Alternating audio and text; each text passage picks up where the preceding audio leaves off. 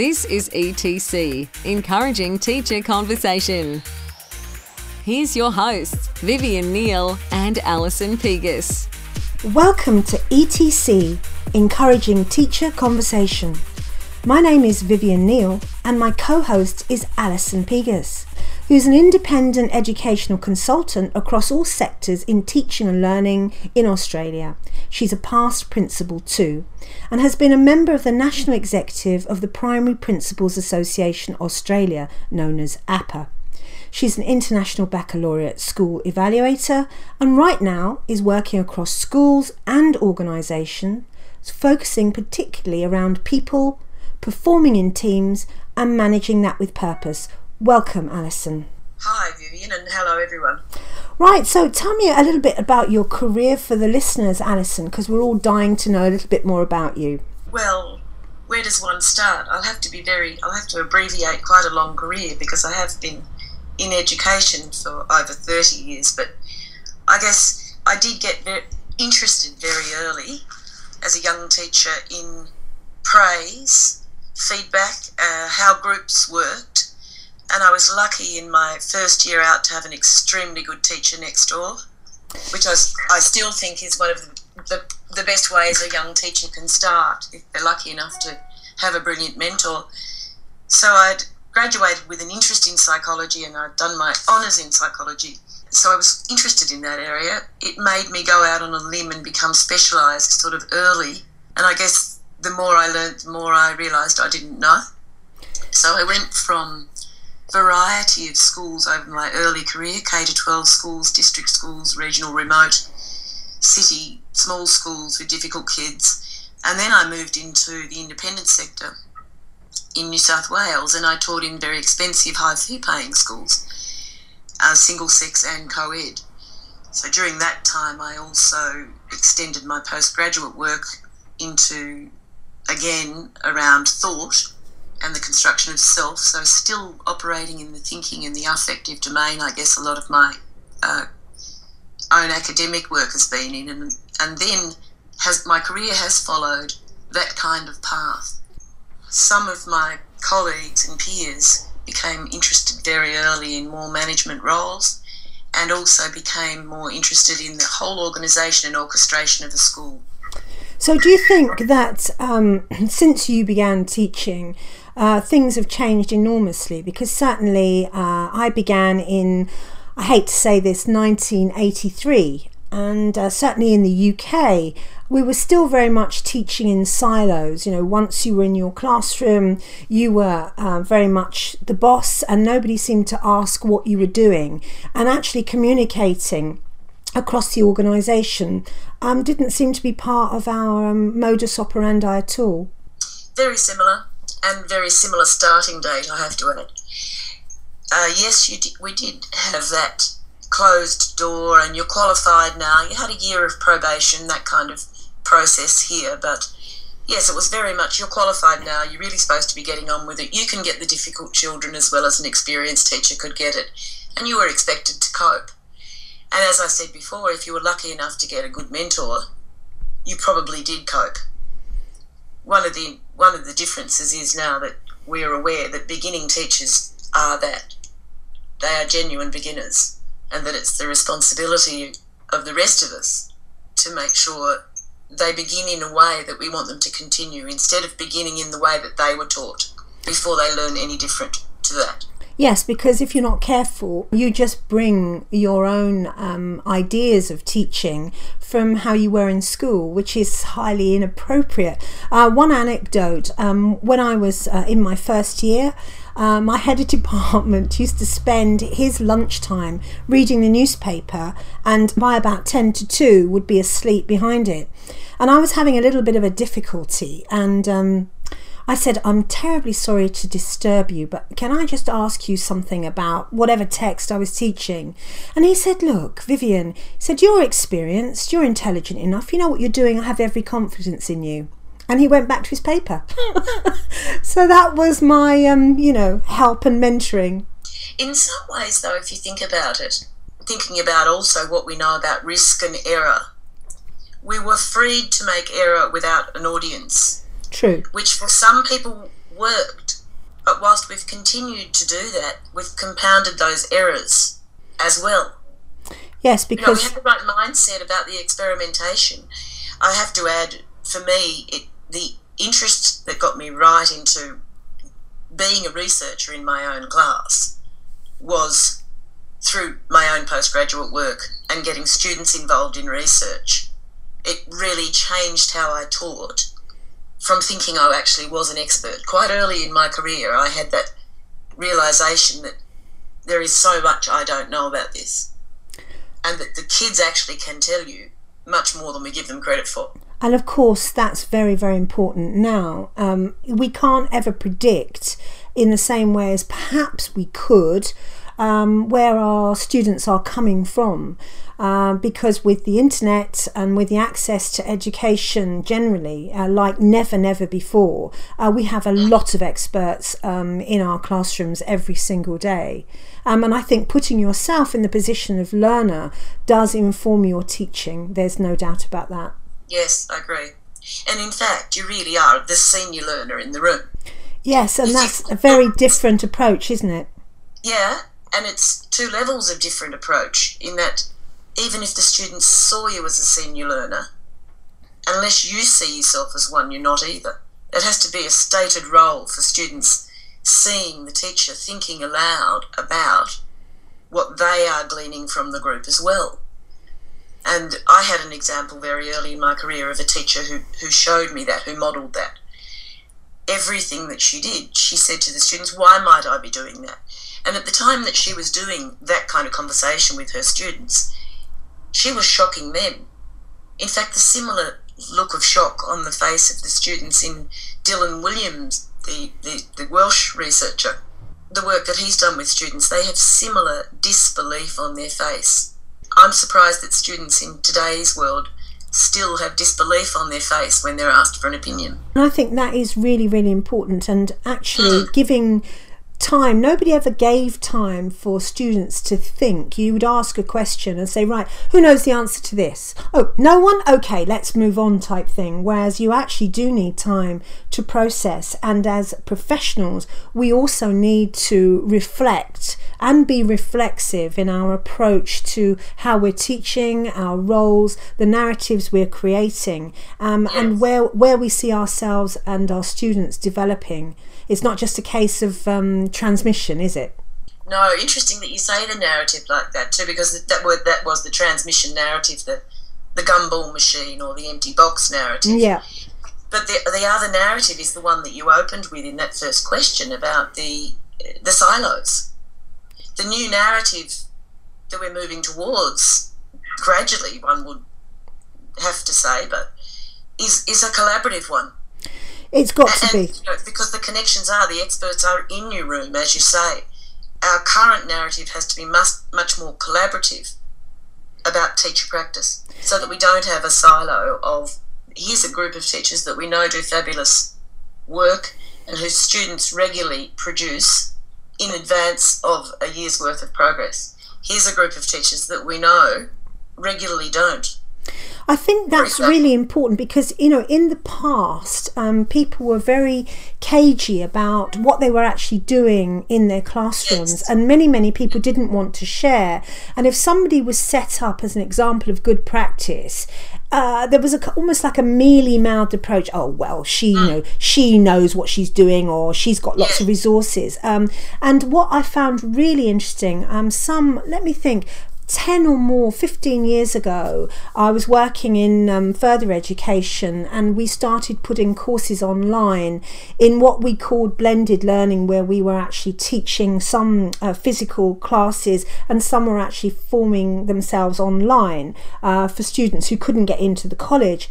Um, and so, therefore, you had to put your courses online, accessible to anyone. And there was so much resistance to that you know, as if to say, well, someone's going to see my notes, someone's going to steal what I'm doing. It was quite crazy. Um, and I think there's still an element of that But the most important thing for me um, is that we have to be collaborative. We have to be open. We have to start, you know, linking everything. If you look at how data is shaping the way we are living our lives, uh, we've got to make sure that everyone is talking to everyone else. Otherwise, you end up not communicating at all in the milieu that we're kind of living in which ends up being making those silos even more pronounced. Yeah. And that access thing is a very big part of what we're talking about too. You know, the, the, the change in what's what's accessible, what we can get to remote areas, what we can get to teachers in, in different ways in terms of their professional learning. Yeah, I mean, we've got to uh, really think about this and, you know, start with the teachers. You know, if they are being collaborative, if they're trying to generate change, being creative, being flexible, being dynamic, and being agile, then that is a really sound starting point, in my opinion. Yes, again, getting to beginning teachers in terms of the flexibility of their thinking is not really the big issue. They are very flexible thinkers. Dealing with the flexibility and the, and the, the unfettered access that younger teachers have to information is one thing. Helping them know what to do with it is the professional learning component of that, isn't it? But they have access to so much more. They can get a lesson plan. They can get a lesson plan that we, we, we spent the night before writing. Yeah. And we made the aids to probably go with the lesson as well. but all of that's there. It's the which shows us it's the how you do how you use that strategy in the classroom that makes the difference to its effect. I mean, as a teacher trainer, um, yes. I have sat in the back of lessons, um, observing and obviously writing reports, and I've looked at the most fabulous resources that I've sat at the back of the class feeling wholly inadequate. But mm. the way they were actually utilized didn't ever seem to have any point. You know, it was um, all singing, all dancing, but nothing really happened. And it was interesting because um, the kids would be turning around to look at me as if to say, We're not getting anywhere. And I thought that was fascinating because, you know, the whole setup of the room, you know, all the bits and pieces on the desk was absolutely fabulous. But the teaching and learning that stemmed from that was virtually non existent. And you could get away with that. Again, I guess get away with it may not be the right word. In fact, it's teachers could be left to develop no improvement in their practice for many years because we haven't had that feedback from an adult and we haven't used students as feedback.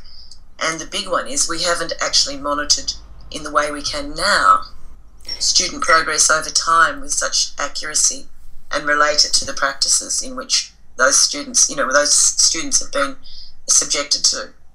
Yeah. So, so what um, do you think is your main focus at the moment, and how would you like to see schools evolving? I'm heartened by the way that I'm seeing that many of us are seeing in Australia, and that is increasing focus on evidence-based practice, which which means a whole lot more sharing between teachers. So, so I, I, I think the focus that I'm certainly taking and seeing in my work that, that most people respond to is increasing connection between staff staff members.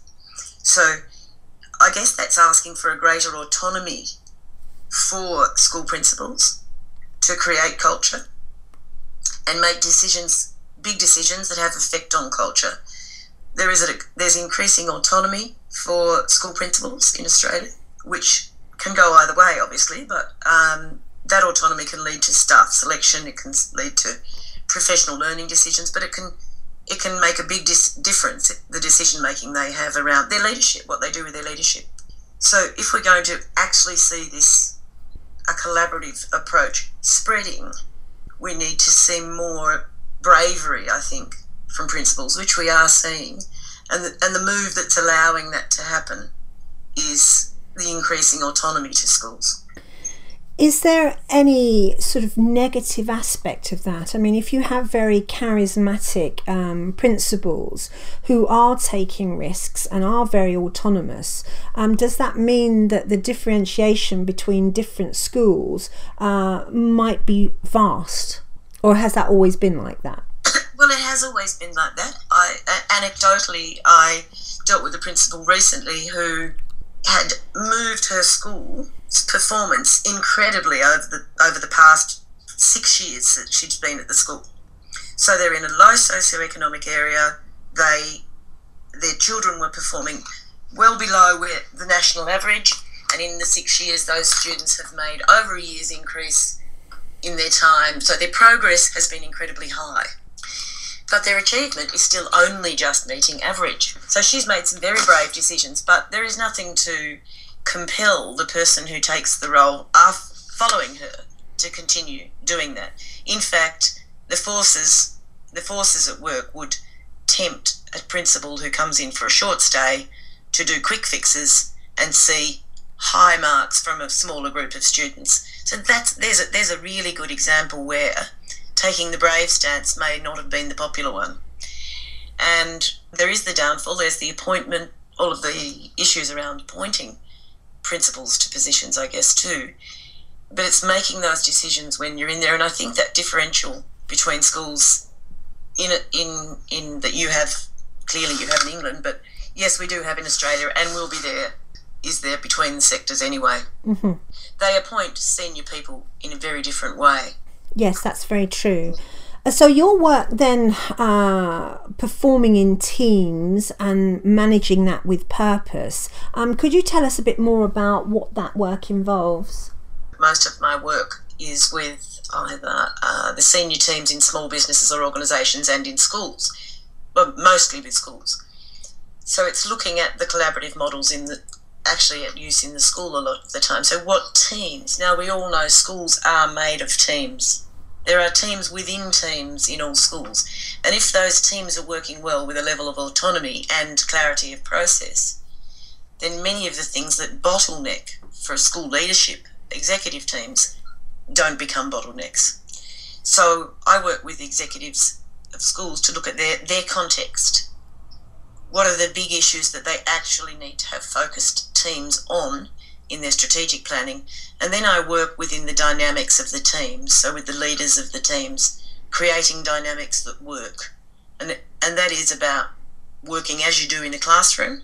All of the things that, are, that I do in my work with senior teams is mod, that they can model again with their staff, and staff can model again in a child version for students. So that they are at each level a learning focus. So it's collaborative learning. I'm really setting helping helping them set up in their in their schools. Now, what that has led to is greater handing on of the baton that is the culture of good practice in the pockets of the school because it will be teachers who are passionate about particular aspects of the school who will be the leaders of those teams. That is just how human nature works on those on in a, in a team situation and the schools are no different. So it's looking at how do groups develop, how do you facilitate that connection between group and get the clarity and the passion in the same spot. And often when you look at groups in schools in a um, more random way, in your obvious way, so in a way that allows teachers to follow passion, not necessarily the school's major focus, the teacher's passions. The movement forward in those schools after several years is exponential. I have several examples where that is the case. Um, after after you know several years of of uh, changing their group structure each time according to people's passions, and every time their markers or their KPIs for their school performance were bettered, and it is counterintuitive. So, do you think there's any way of putting in um, procedures that circumvent the need for charismatic teachers. Sorry, that's being really devil's yeah, advocate I, here. Yeah, uh, that's I actually call that the cult of personality. Yes. Yes. Yeah, um, and it's a very easy trap because it's very easy to do to have students to have teachers who who actually don't realise they're using a cult of personality to um, motivate their students, which isn't intrinsically generative of learning, you know, continuous learning for the students.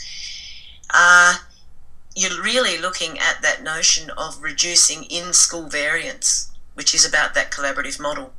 Because what the data does tell us about that is that there's over 60% chance of variation between teachers in schools, whereas differences between schools in similar areas of similar students, their differences are in the 30s usually.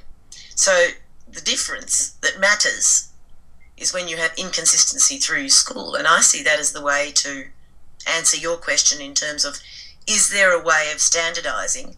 Well, no, you wouldn't want your doctors all to be the same either, but you wouldn't want them to be handling um, an infectious disease without the proper sanitation.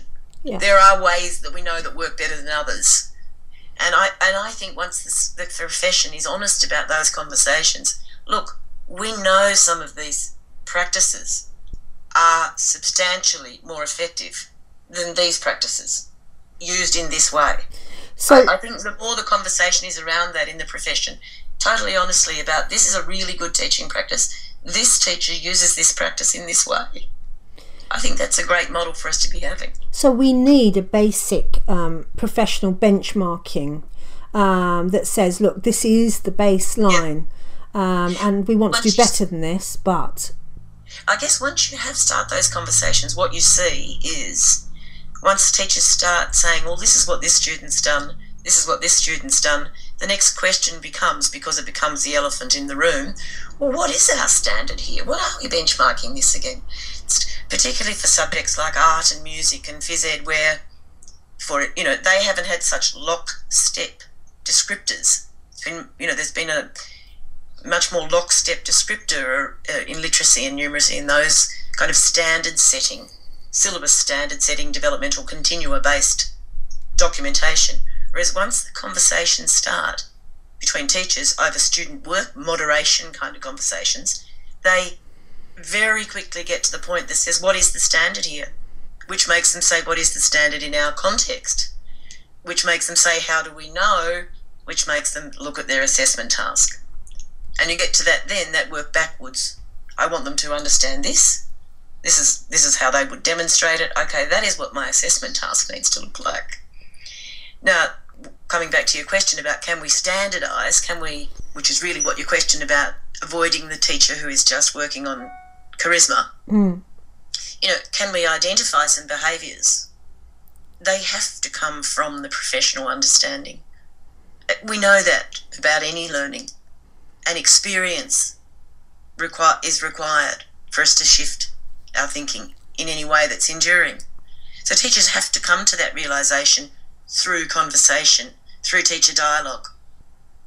I'm sounding possibly quite dogmatic about that, and it's possibly because that's how I feel about that. Well, I haven't seen teachers change their practice without there being some cognitive dissonance around something they're currently doing. Right. I mean, have you seen the film Dead Poets Society? Yes. For me, that is very much the cult of personality, and mm-hmm. I get very frustrated. Uh, and I used to use uh, excerpts of that film with my um, students in training um, to say this is exactly what you don't want to do in a school. Um, and so many other people say, oh my God, it's so fabulous, it's amazing, I'd love to have been inspired in that way. Um, but there's some real fundamental issues in the in the narrative of that particular film that I I wring my hands, I have to say.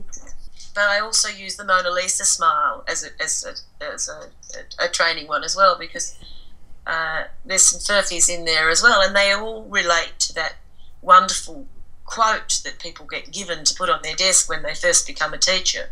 Something about you know you're really going to change minds and lives, and and uh, that is the dead poet fantasy. Even though it is true for many people once, if if you consider how many teachers they had in their life, also, and then if then there's that, and then there's the message we're giving to teachers that it's about being charismatic that matters. Is, that is that awful message. Well, on that on that note, perhaps we'll um, leave it there and come back to uh, this heated debate um, when we talk again next week. So, thank you very much, Alison, for all your observations, and I'm sure that listeners will have an awful lot to say and respond to. Thank you. Thank you, Vivian. This is ETC, encouraging teacher conversation. So, moving on, we're delighted to welcome Matt Esterman to ETC. At ETC, we're always looking for movers and shakers in the educational world, and Matt is exactly that. He's a history teacher and e learning coordinator at a school in Sydney. Matt is involved in teach meets, Twitter chats, professional associations, and other professional learning networks. He tells me he loves learning and hopes to share more with the world. Welcome, Matt. We're delighted you could join us today. G'day. Thank you very much for having me. Very welcome. So, um, you are involved in uh, looking at all the challenges for teachers as they uh, become and develop as lifelong learners. Is that correct? Yeah, that's right. Um, I think there are, lots of challenges that are developing um, and have developed over the recent past for teachers, uh, whereby there are more and more demands on teachers' time. So perhaps even 10 or 15 years ago, there weren't the kinds of administrative and other demands uh, for teachers to pack into their days and their weeks. Um, and now what we're finding is that not only are we is we sort of struggling with the day to day, but I suppose we're also trying and striving to be those learners and, and leaders of learning that um, that everyone wants us to be in the classroom and beyond. So there's the challenge of time, of course. There's there's almost the other big challenge I'd say is that there's almost too much learning um, opportunity out there. There's just a huge amount of opportunity, both formal and informal, that uh, um, are sort of bombarding teachers. Um, quite often. So not only do they not have time, but there's so much out there that they could do that it's helping at times as well. So, um, do you think everybody um, is keen to be a lifelong learner and take this journey on? Um, how do you find people who are moving towards the end of their careers? Are they just as excited, or do you get some resistance to the notion of lifelong learning? Um, look, I think it, it's not about age necessarily. It's not necessarily about career stage. Um, that that may play a part, but I've met plenty of teachers that are towards the end of their career who are just as passionate as they were um, when they came fresh out of university. Um, they they want to improve. They want to grow. Um, they want to try new things. They want to fail um, and learn from it. Uh, and and equally as much, I've, I've met people who are early on in their careers or, or quite comfortable in their career path um, who are kind of sitting on their laurels a little bit. And um, I'm sure I'm guilty of that sometimes in some ways of, of saying, no, you know what, I, I know everything I need to know in that particular aspect of my job. And so I'm just going to not learn anything about it and, and not read up on it or, or go to professional learning events or anything like that because I feel comfortable. So, um, you know, I think uh, a better way to think about it is our, our personality and our approach and perhaps our mindset uh, rather than our um, career stage, uh, because I think it is about your mindset. And if you, um, not that not that you should always doubt what you do, um, I think you need to have confidence in yourself. But I think that there is um, room for people to have that growth mindset and to say, actually, you know what, um, I can grow, I can change, um, and I can become better. And and there's no shame in saying that. There's no shame in saying, you know what, I'm not as good of a history teacher in this particular area as that person next to me. Uh, I'm quite lucky to teach next to, in my case, a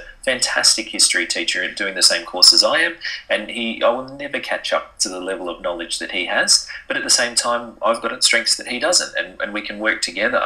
Um, and I suppose broadening that out as a profession, we can rely on each other a little bit more in this in this current climate um, to say, well, actually, you don't have to have, be an expert in absolutely everything. You can have your areas of strength, and you have to identify your areas of weakness. And so long as we're still growing and we're still evolving, I suppose, then that's all anyone can ever expect of us. But doesn't this really um, make us think again about the way we treat teachers and the teacher's journey because there was a time where the teacher came to a class and he or she was the font of all knowledge. And you had that very old fashioned approach saying you know you're an empty vessel i'm going to fill you um, and that the teacher knew everything.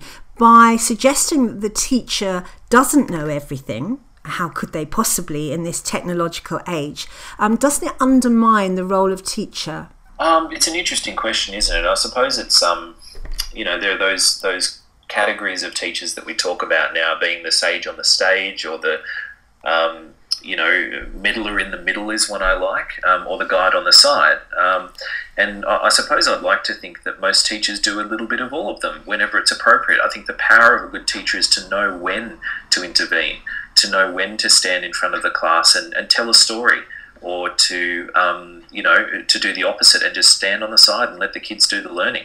I think we underestimate the power of what kids can do when we've provided them with scaffolds and when uh, we give them a clear expectation, which they often surpass. Um, I don't know how many times I've set a standard and the kids have just romped right past it um, and have done amazing stuff that I couldn't have thought of. And I think that's the point: is if we give them a box to exist in, then they'll fill that box and they won't go outside of it. But if we say, well, you know, there's a square and you don't have to stay inside it, um, you can step out and try things, and you know what, if you fail, that's okay, then, you know, we might have to step in at certain times and say, um, look, let me give you a bit of knowledge about this thing. Um, when they have questions, yes, I'll answer them. I'm not going to ignore you and be the, be a silent guide on the side or something like that. Um, yeah, it's it's that power of of knowing when to intervene and how deeply to intervene in a student's learning. Um, because I guess, look, uh, you know, one one of the ideas I subscribe to is that um, you know learning can happen without a teacher, but teaching can't happen without learners. And so I think we just have to keep that in mind when we are planning out our lessons and planning out our sequences of lessons and units and things and say, well, yeah, what are the learning objectives as opposed to what are the teaching objectives? Even though we're held quite accountable to what we do from our perspective, um, I, I think most school leaders, the best school leaders, are the ones who identify that, you know what, it's not all about box ticking. Like, that'll happen. If you're a great teacher, the boxes will be ticked. Um, but if you're um, focused solely on the box ticking, then that's all you'll ever achieve, and that's not really what we're here for. I agree with you. I mean, I think that teaching and education in general has to be creative, agile, and flexible because that reflects the contemporary workplace. Uh, the economics of the world has changed dramatically, even in the last 10 years. Um, and we know that we're going to have more uh, change thrust upon us. So therefore, having that mindset where we we do look at things creatively and we are really agile in the way we solve a problem um, and flexible, um, and that ability to change, I think, is important. Therefore, putting ourselves perhaps um, in the position of learner always is also a very good thing because it does help you empathize and explore what students are going through. Because it's easy when you are a so-called expert in your field to forget just the problems that people are uh, experiencing when they undertake your subject area. For sure and i think that we forget also that um, you know kind of like sometimes i think in, in political discussions or in, in public discourse, we forget that people aren't just consumers, they're not just taxpayers, they're not just voters. Um, and they're citizens as well, and they're they're um, you know family members, and they're all sorts of different things. And our kids are as well. Our, our students are, you know, they're not just a mark on a page. And um, if you obsess about marks on the page, then that's what you'll turn the kids into, and they'll start thinking, "Oh, I'm a B student um, or you know I'm an A student, and of course we you know we need structures and scaffolds to um, to, to measure growth and measure understanding and that sort of thing. Um, I'm not saying we do away with that completely, but we just have to realize that, you know what, some days um, there might be a student sitting there who just will not learn, no matter how good of a teacher you are, because they aren't in the disposition to learn. So something might have happened in their private life, something might have happened two seconds ago, um, they might be worried about something happening, and we have to understand that, and this is, I think, a big difference to perhaps previous generations where you did just walk in and just teach um, now we do have to have that kind of connection and that, that participation and engagement from the kids to actually be an effective teacher.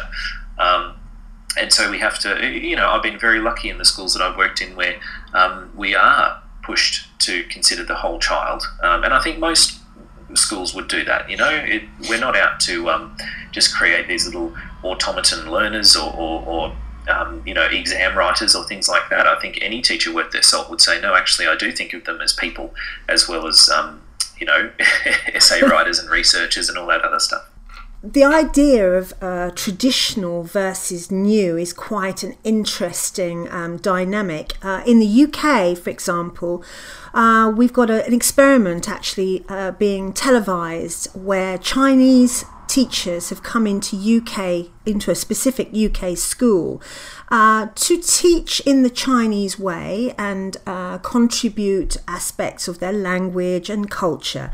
Um, and it's interesting because um, the Chinese model sees their students being uh, by the age of 14, about three years ahead um, of UK students in maths.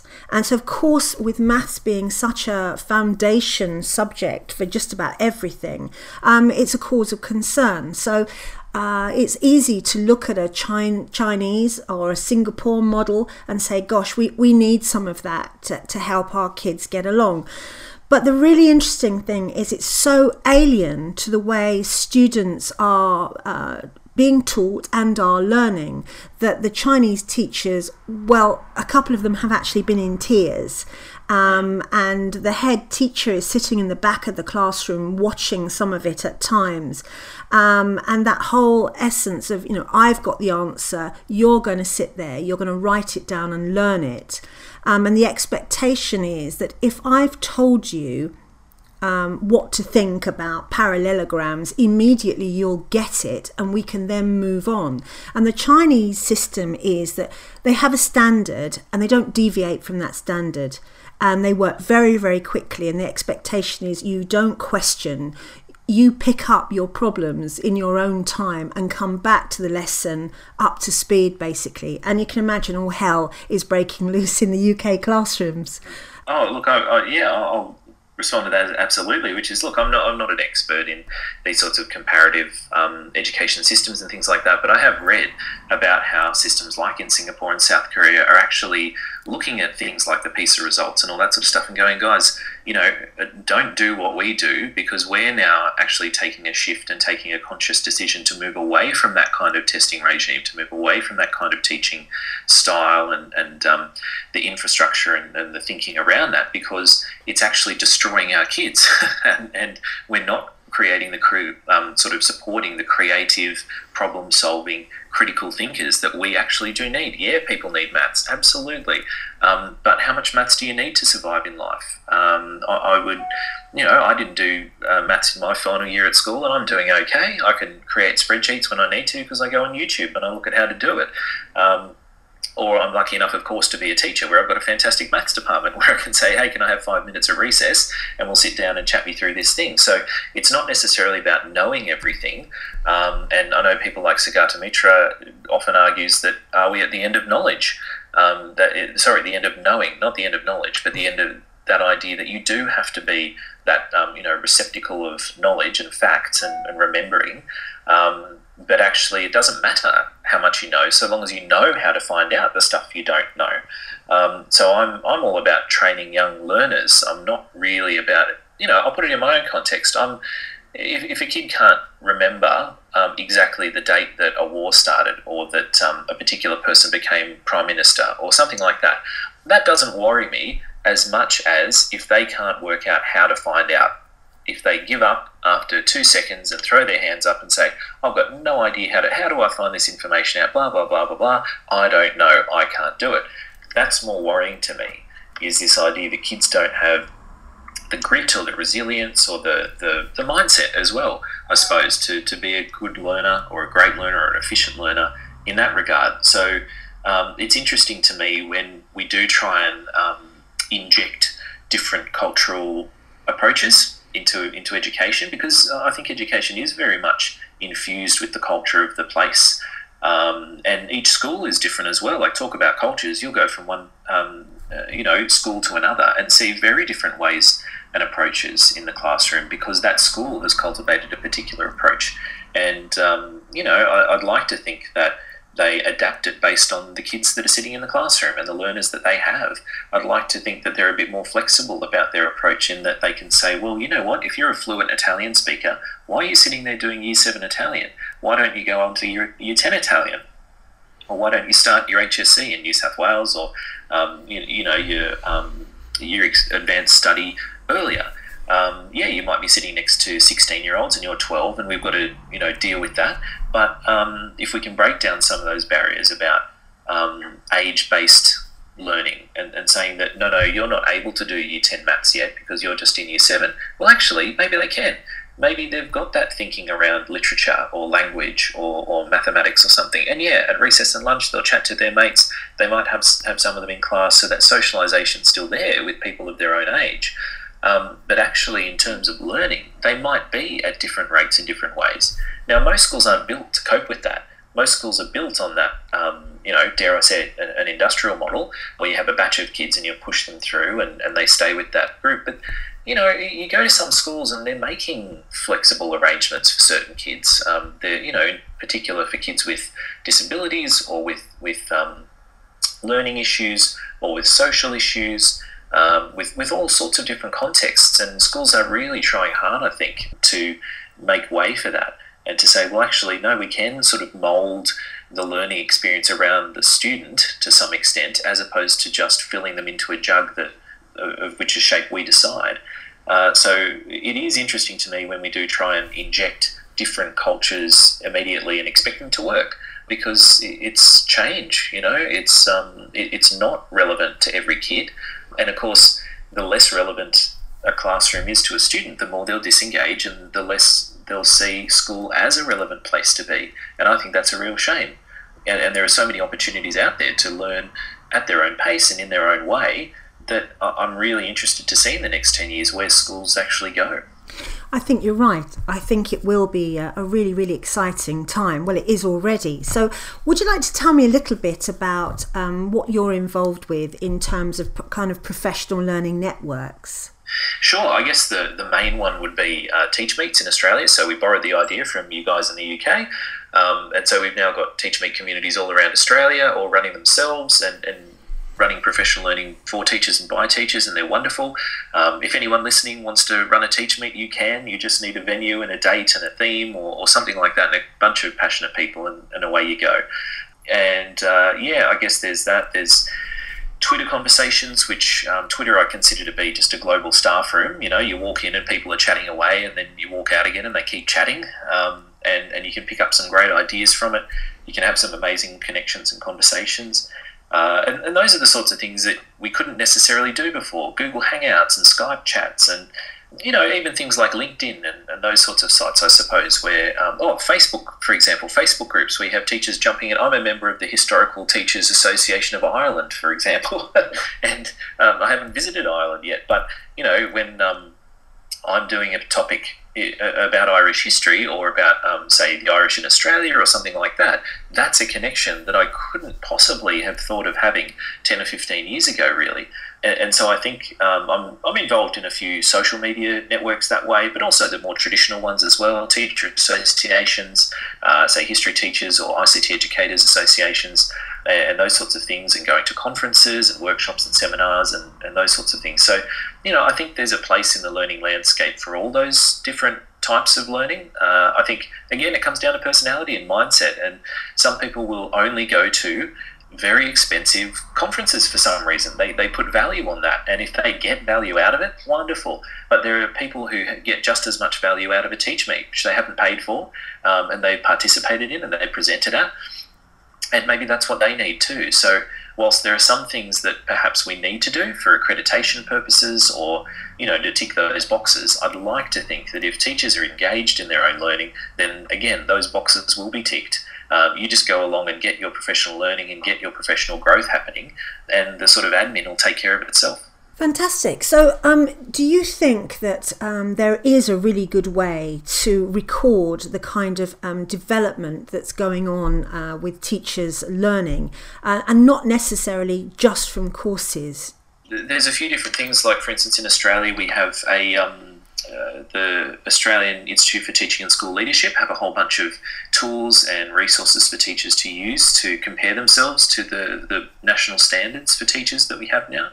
Um, I think in New Zealand they have similar things, and, and Singapore, I think, as well. And different countries have different um, standards, of course, written uh, pretty much they're, they're comparable, but um, written in different ways and for different purposes. And of course, the expectations around it are different too. Some systems are very laissez faire, some are quite um, uh, authoritarian and, and um, require quite a bit of admin around um, keeping a track of things. Um, but I guess you know, my whole thing is we weren't employed to be as uh, uh, to be administrators. You know, we weren't employed to be data entry um, people. Um, those roles are absolutely critical at schools, but teachers were not employed to do that. Um, and any admin that we do should have a positive impact on learning because if it's not, then a teacher shouldn't really be doing it. So, Matt, I'd like to thank you for taking the time uh, to visit us, and certainly we've found what you have been saying about lifelong learning very interesting. Look, thanks for having me. I really appreciate it. Um, and look, I guess a, a, message to teachers out there is that the kids want you to be the best learners. You know, they want you to lead them through learning. Um, they, you know, even when they're angry at you and frustrated with you and all that sort of stuff, and even with when we're frustrated with them, um, they do actually lap it up when you give them a challenge. Um, when when you do push them along in their learning, um, when you do try and engage them, just make the effort. Um, it is worth it. If you if you're struggling, if you're frustrated or something, get in touch with people. There are people all around the world who are willing to give you um, their time, their advice, their resources in a lot of cases. So don't reinvent the wheel. Get in touch with people, establish a professional learning network, and um, and use it. You know, really keep in touch with people and keep that conversation going so that you can be the best learner in the room. Thanks very much, Matt. I think that is um, advice we should all take on board immediately. This is ETC. We do hope you've enjoyed our first outing, and I'm sure ETC will go from strength to strength. More importantly, we'd love to know more about what you're doing, and we're actively looking for teachers and educators who have something to say and would like to share their ideas, practices, and perspective with ETC's audience. If you'd like to appear on the show, do contact us through the TTA website, which is tta.edu.au, or catch up with us on Twitter or LinkedIn, where we are very active.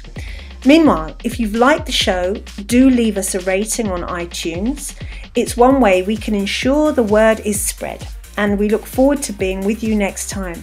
So, from Alison and from me, it's goodbye for now.